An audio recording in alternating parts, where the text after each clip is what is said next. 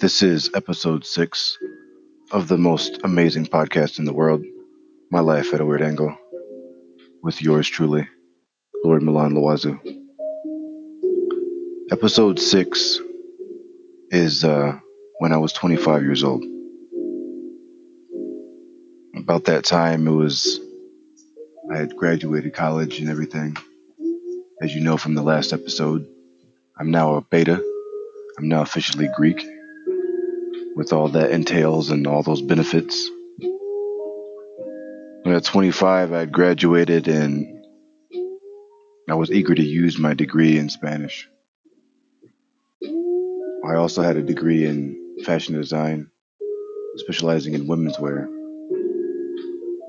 However, using that when you're living in the Midwest in a small town at the time seemed a little bit more tricky than was worth it.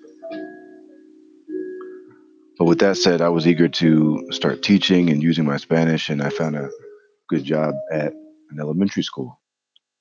Now, mind you, I didn't go to college in order to teach elementary, but hey, we all have our stepping stones. Lincoln Elementary ended up being a real good catalyst for me. It was a good job, and I was able to utilize Spanish. There were quite a few of my students were Spanish speaking only. So it really helped to reel them in, so to speak. I was at an inner city school and teaching second and third grade. The um, interesting part about all that is when I first started, you know, I was a little bit nervous and didn't know what to do. And um, all the new teachers are partnered up with a professional teacher. Well, I guess we're all professionals, but one that had a lot more experience. So I got partnered up with her, and she was the lead teacher, and I was basically her aide. And it was a second grade class. Now, like I said, this inner city school, some of these kids were a bit rowdy. And um, about four days into the job, my lead instructor said, uh, Mr. Milan, I am going to the restroom and I'll be right back. of course, I didn't know at the time, but she never came back. She walked right out that building and never looked back, never heard from her again. And my boss ended up telling me that she had a nervous breakdown which is crazy. Like these kids broke her so bad that she just couldn't take it anymore. So, four days into the job, now all of a sudden I'm the lead instructor. And it's either a now or never sink or swim kind of situation. Because obviously, these kids are going to try me like they tried her. But they realized quickly that Mr. Milan ain't fucking around. So things worked out pretty quickly, and I was able to wrangle them and develop some normalcy. But things like lesson plans and day to day work and transitions and all that stuff for second graders is a lot different from my schooling as far as teaching goes because I assumed, you know, getting my degree that I was going to go straight into at least the high school or junior college level and not second grade. So the things that I learned and, and the methods and this and that sort of served me, but I definitely had to just learn on the job. It went really well though. I taught there for about two years and all the students knew me and loved me and grew with me. And it was amazing. Somewhere around my second year, an ex of mine, my actual high school sweetheart, came back into the picture. Honestly, I don't even know how we linked up again, but we started talking and she was coming back to Michigan from Virginia.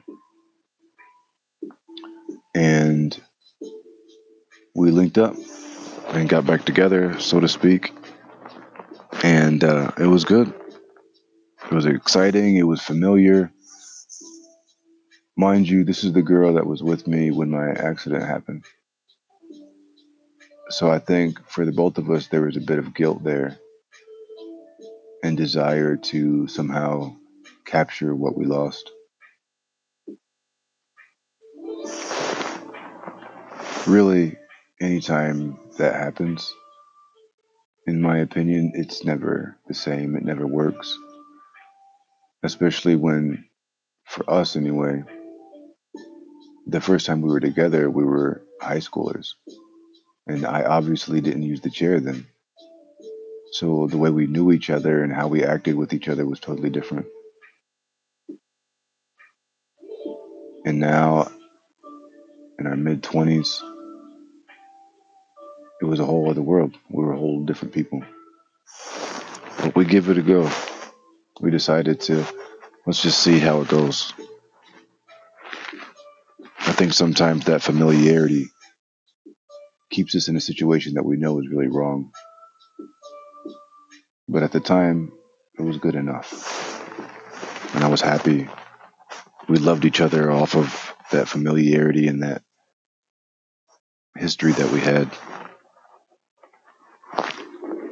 Around the same time, she got a job offer in Miami.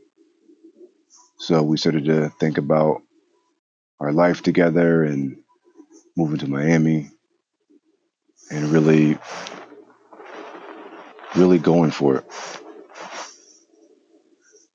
So as she packed up and got settled in Miami that summer, I put in my two weeks notice at my job and let them know that I was going to be moving and started pursuing a job with my other degree in fashion design, women's wear, all that.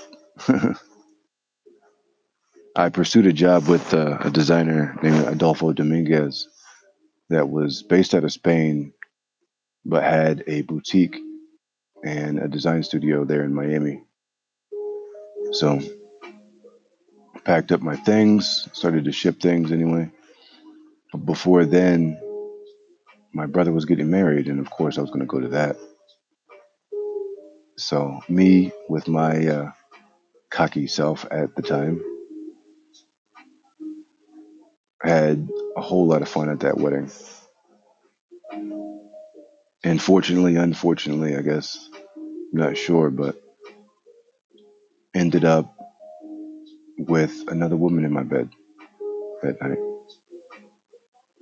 Another person that I knew from high school, had familiarity with, and I just went with it. Me and her ended up spending the entire month of August together and most of July. And I fell for her too.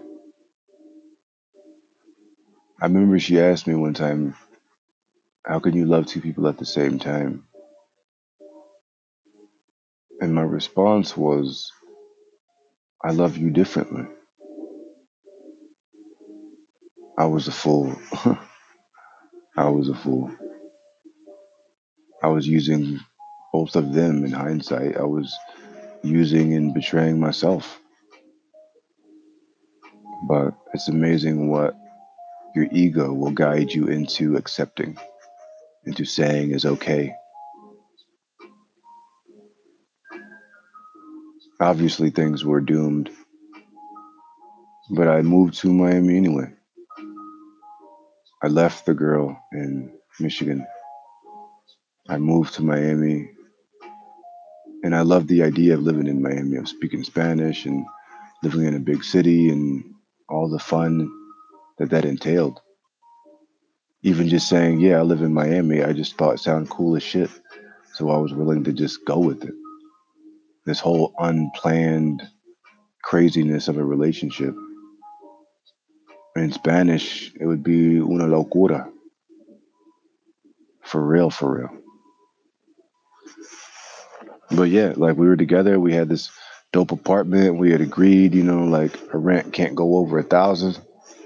And of course, the rent ended up being like thirteen hundred. And I mean, that was just the rent. One bedroom, bathroom that was damn near inaccessible in this apartment in Coral Gables. I mean, don't get me wrong, it was dope. Mm. We had like marble floors and stuff.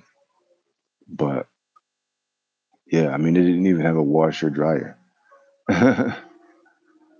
so us trying to make do with his life and really the realization that, oh shit, like we're living together. We're together.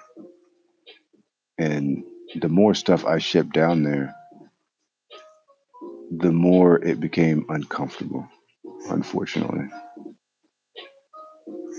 And um, I pursued that job with Adolfo Dominguez. I met with his buyers. I went to the boutique. I met with the staff and everything there and got invited to a party that he was throwing for the opening of another boutique. And there was press and designers and models and all that stuff, champagne and media and everything there. And it was great. And I was thinking, cool, now things are going to turn around. This will help me get settled, et cetera, et cetera. But things just never clicked. And I see now that, like scripture says, you know, God will work out everything for the good of those who love him, even when we make horrible decisions. Because me being in Miami was just one bad decision after the other. Like I said, I fell in love with another girl, and then I left her in Miami, left her in, in uh, Michigan. I'm down in Miami with a girl that I used to love, and in a place I could barely afford. And it was just, it was just crazy. It was a whirlwind. Needless to say, we split up, and it and it got bad. You know, cops were involved, all types of stuff. It was a real Miami story in that regard.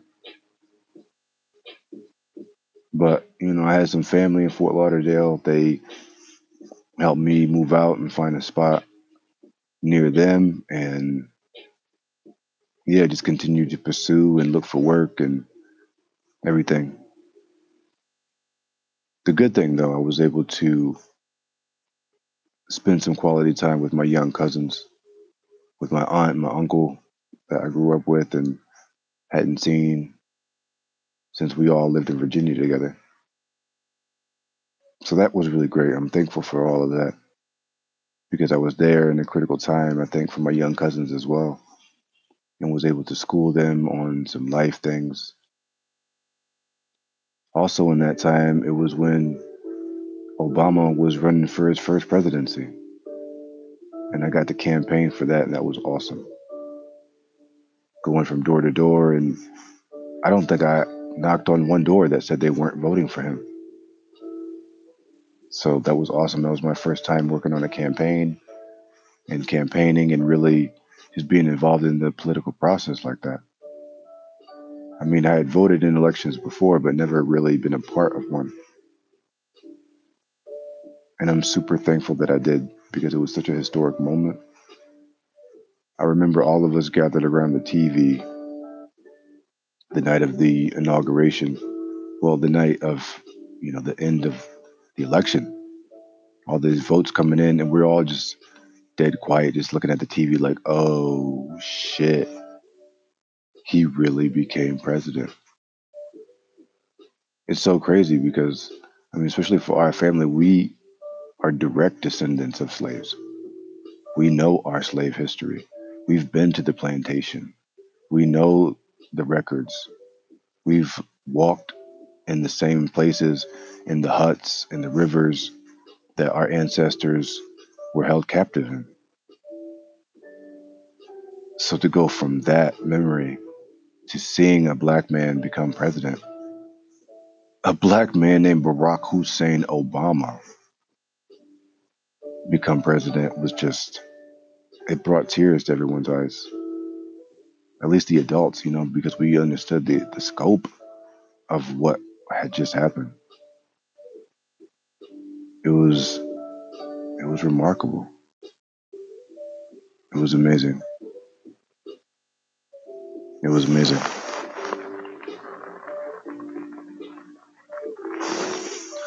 But all of that was short lived after a while of bouncing around trying to find a good physical therapy place and trying to find steady work. I just decided, you know what?